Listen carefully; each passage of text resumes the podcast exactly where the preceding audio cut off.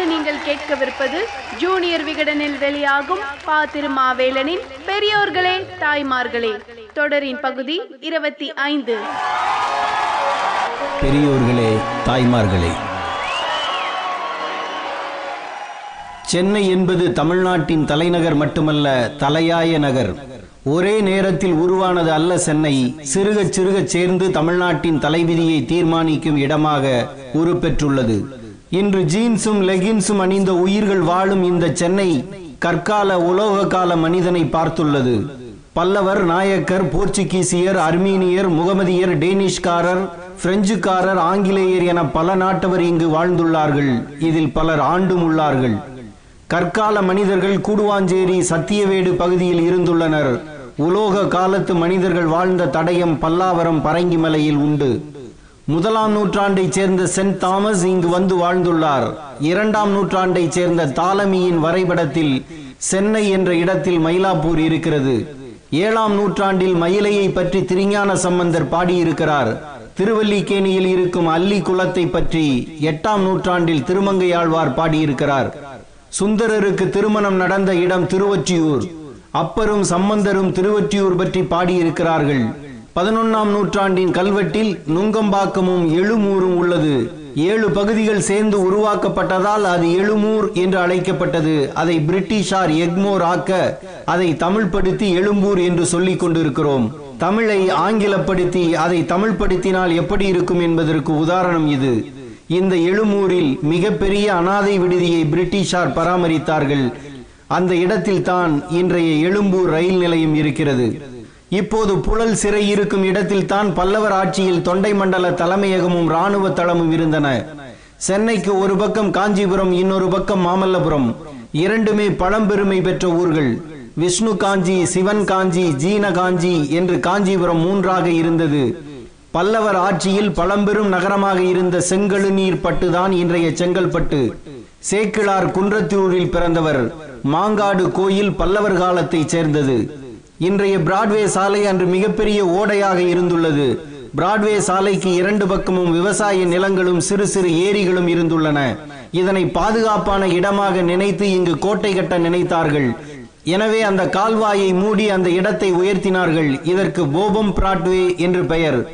Stephen போவம் என்ற ஆங்கிலேயரால் சீரமைக்கப்பட்டதால் இந்த பெயர் வந்தது. இந்த கரையை உயர்த்துவதற்காக கொண்டு வரப்பட்ட மண்ணின் மிச்சத்தை போட்டு நிரப்பி உயர்த்தப்பட்ட இடம்தான் இன்றைய மண்ணடி. கோட்டைக்கு பக்கத்தில் வீடுகள் நிறைய இருக்கக்கூடாது இருந்தால் பாதுகாப்பு இல்லை என்று சொல்லி பலரது வீடுகள் காலி செய்யப்பட்டன. அப்படி துரத்தி அடிக்கப்பட்டவர்கள் குடியேறிய இடம்தான் எஸ்பிளனேட். இந்த இடத்தை உருவாக்கியதும் இந்த ஸ்டீபன் போபம் தான். சென்னைக்கு முதன் முதலாக போலீஸை அறிமுகப்படுத்தியவரும் அவர்தான். எட்வர்ட் வின்டர் ஆட்சியின் போது பொது மருத்துவமனை உருவானது. அதற்கு முன் இருந்த மருத்துவமனை ராணுவத்தினருக்கு மட்டுமே சிகிச்சை செய்ய கோட்டைக்கு உள்ளேயே இருந்தது. அதை வெளியே கொண்டு வந்து அனைவருக்கும் பொது மருத்துவமனையாக ஆக்கியவர் எட்வர்ட். பிரெஞ்சுக்காரர்களிடம் இருந்த சாந்தோமை சென்னை பட்டணத்தோடு சேர்த்தவர் வில்லியம் வாங்கோன். திருவொற்றியூரையும் எழுமுறையும் சென்னை பட்டணத்தில் சேர்த்தவர் ஸ்ரெயின் ஷாம் மாஸ்டர். இவரது காலத்தில் தான் நீதி பரிபாலனம் தொடங்கியது. வெள்ளை அதிகாரிகளை நியமித்து அதற்கு ஹைகோர்ட் என்று பெயரிட்டார். அதுதான் இன்றைய உயர்நீதிமன்றம். சென்னை பட்டணத்தை பிளாக் டவுன் ஒயிட் டவுன் என்று பிரித்தவர் வில்லியம் கீபோர்டு. இன்றைய கோட்டை இருக்கும் இடம் வெள்ளையர் பட்டணம். இன்றைய உயர்நீதிமன்றம் சட்டக்கல்லூரிக்கு அந்த பக்கம் இருப்பது பிளாக் டவுன் இந்த பிளாக் டவுனை நிர்வாகம் செய்ய நியமிக்கப்பட்டவர் தான் பெத்தநாயக்கன். அவர் பெயரால் தான் பெத்தநாயக்கன் தெரு இருக்கிறது. யூதர்கள் பவள வியாபாரம் பார்த்த தெருவே இன்றைய பவளக்கார தெரு. பேச்சுக்கு பிரித்தால் போதாது என்று இரண்டுக்கும் மத்தியில் சுவரை கட்டி பெத்தநாயக்கன் தெருவிலும் முத்தியால்பேட்டையிலும் வாசல் வைத்த கவர்னரின் பெயர் தாமஸ் பிட். அவரது ஆட்சியில் தான் திருவொற்றியூர் நுங்கம்பாக்கம் வியாசர்பாடி ஆகியவை சென்னை பட்டணத்தில் சேர்ந்தன. எலிகுஹேல் தனது ஆட்சியின் போதுதான் எழுமூர் புரசைவாக்கம் தொண்டையார்பேட்டை ஆகிய மூன்று நகரங்களையும் முகமதியர்களிடமிருந்து வாடகைக்கு வாங்கினார். கோட்டை கொடிமரத்தில் யூனியன் ஜாக் கொடியை முதன் முதலில் பறக்க விட்டார். கோட்டைக்குள் இருக்கும் சென்ட் மேரி சர்ச்சில் நடந்த முதல் திருமணமும் இவருடையதுதான். நெசவாளர்களுக்காக ஒரு இடத்தை திருவொற்றியூருக்கு அருகே ஒதுக்கியவர் கவர்னர் ஜோசப் காலட். அவர் பெயரால் காலட்பேட்டை என பெயர் சூட்டப்பட்டதுதான் இன்றைய காலடிப்பேட்டை. கிழக்கிந்திய கம்பெனிக்காரர்களின் துணிகளை துவைக்க உருவாக்கப்பட்ட இடமே வண்ணாரப்பேட்டை. பிரான்சிஸ் காஸ்டிஸ் எல்வி காலத்தில் எழுமூர் புரசைவாக்கம் தொண்டையார்பேட்டை மூன்றும் சென்னை பட்டணத்தில் நேரடி ஆட்சியின் வந்தன.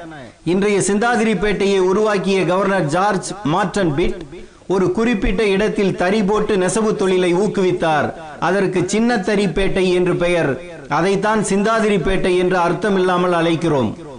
அந்த காலத்தில் நீதிபதிகளின் கீழ்தான் போலீஸும் இருந்தது.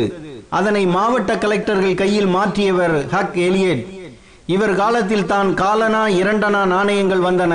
பெசன் நகர் கடற்கரை இவர் பெயரால் எலியட் பீச் என்று அழைக்கப்படுகிறது. பாரிமுனையிலிருந்து அண்ணா சாலைக்கு வரும்போது குதிரையில் நிற்பவரின் பெயர் தாமஸ் மன்ட்ரோ சென்னையில் பள்ளிக்கூடங்களை அதிகப்படுத்தியவர் மெக்காலே கல்வி திட்டம் வருவதற்கு முன்பே கலெக்டரேட் ஸ்கூல்கள் தொடங்கியவர் இவர். கோடை காலத்தில் நீலகிரிக்கு போய் ஓய்வெடுப்பதை தொடங்கி வைத்ததும் மன்றோதான். அன்று குதிரையில் போயிருப்பார் இன்று ஹெலிகாப்டரில் போகிறார்கள். கருப்பர் பட்டணத்தில் மேற்கு சுவரை இடித்த கவர்னர் சார்லஸ் டிவெலியன் அந்த இடத்தில் நூத்தி பதினாறு ஏக்கரில் பூங்கா அமைத்து அதற்கு மக்கள் பூங்கா என்று பெயர்மிட்டார். ட்ரிவெலியனுக்கு பிறகு வந்த வில்லியம் டெனிசன் அமைத்ததே சென்னை உயர்நீதிமன்ற கட்டடம். வென்லாக் காலத்தில் சென்னை சட்டக்கல்லூரி கட்டடம் கட்டப்பட்டது. பழைய கருப்பர் பட்டணத்தில் இடுகாடு இருந்த இடம் அது. சட்டக்கல்லூரியின் புதிய கட்டிடத்திற்கு பின்புறம் இன்றும் நினைவு சின்னங்கள் இருப்பதை பார்க்கலாம். கடற்கரை சாலையில் கவர்னர் நேப்பியரால் கட்டப்பட்டதே நேப்பியர் பாலம். இந்த பாலம் கட்டப்பட்ட பிறகுதான் கடற்கரை சாலை அமைக்கலாம் என்ற யோசனையே வந்தது. நேப்பியருக்கு பிறகு ஆட்சிக்கு வந்த கிராண்ட் டஃப் கூவத்தில் இருந்து சாந்தோம் வரை நேராக சாலை அமைத்து ஓரங்களில் செடி வைத்தார். இன்று அங்கு இருக்கும் காதல் ஜோடிகளை பார்த்து இதுகளுக்கு வேற இடமே கிடைக்கவில்லையா என்று சலித்துக் கொள்கிறோம் அல்லவா? ஆனால் கிராண்ட் டஃப் காதலர்களுக்காகத்தான் இந்த சாலையை உருவாக்கினார். அதற்கு அவர் வைத்த பெயர் லவ்வர்ஸ் பாத். அதாவது காதலர்கள் பாதை. யானைகளின் வாழ்விடங்களை பறித்து வீடு கட்டி விட்டார்கள் என்று சுற்றுச்சூழல் ஆர்வலர்கள் பொங்குவதைப் போல காதலர்களின் இடத்தை கைப்பற்றி விட்டார்கள் என்று காதலர்கள் எதிர்காலத்தில் கொடி பிடிக்கலாம். அன்றைக்கு இருந்த முக்கியமான சாலைகள் மூன்று. மூன்றுமே கோட்டையின் மூன்று வாசல்களில் இருந்துதான் தொடங்கும். இன்றைய கடற்கரை சாலை மவுண்ட் சாலை பூந்தமல்லி நெடுஞ்சாலைகள் தான் காமராஜர் அண்ணா பெரியார் ஈவேரா பெயர்களால் அமைந்துள்ளன. அன்றைக்கு மவுண்ட் சாலை தான் முக்கியமானது. சென்ட் தாமஸ் மவுண்ட் என்ற மலையின் அடையாளமே அது. வெள்ளையர்கள் பலர் அங்கு தங்கியதால் அது பரங்கி மலை எனப்பட்டது. பரங்கியர் என்பதும் வெள்ளையர் என்பதும் ஒன்றுதான். இப்படி பிரிட்டிஷ் முதல் யூதர்கள் வரை வளர்த்தெடுத்து கொடுத்த சென்னையை தான் சீரழித்து வைத்திருக்கிறோம். சேலத்தில் இருந்து கூடுவாஞ்சேரி வர ஐந்து மணி நேரம். அங்கிருந்து சேத்துப்பட்டுக்கு வர இரண்டரை மணி நேரம். போக்குவரத்தின் லட்சணம் இதுதான். கூவம் ஆறு எழும்பூர் ஆறு அடையாறு அனைத்தும் கழிவுநீர் கால்வாய்களாக ஆகி நோய் உற்பத்தி சாலைகளாக மாற்றப்பட்டு விட்டன. கூவத்தை சுத்தப்படுத்துகிறோம் என்று நாற்பது ஆண்டுகளுக்கு முன் கருணாநிதி தொடங்கிய திட்டத்தை நாலரை ஆண்டு ஆட்சி முடியும் போது தூசி தட்டி கையில் எடுத்து அறிவித்திருக்கிறார் ஜெயலலிதா. நமக்கு எல்லா யோசனையும் கடைசி காலத்தில் தான் வரும். இருபது ஆண்டுகளுக்கு முன் வந்திருக்க வேண்டிய மெட்ரோ ரயிலை இப்போது விடுவதைப் போல. பிரிட்டிஷார் இங்கு வரும்போது சிறு சிறு குப்பங்களாக சென்னை பட்டணம் இருந்தது. அத்தனையும் ஒன்றிணைத்து பெரு நகரமாக ஆக்கி கொடுத்தார்கள். அதனை மீண்டும் குப்பையாக ஆக்கியதுதான் அறுபது ஆண்டு கால சாதனை.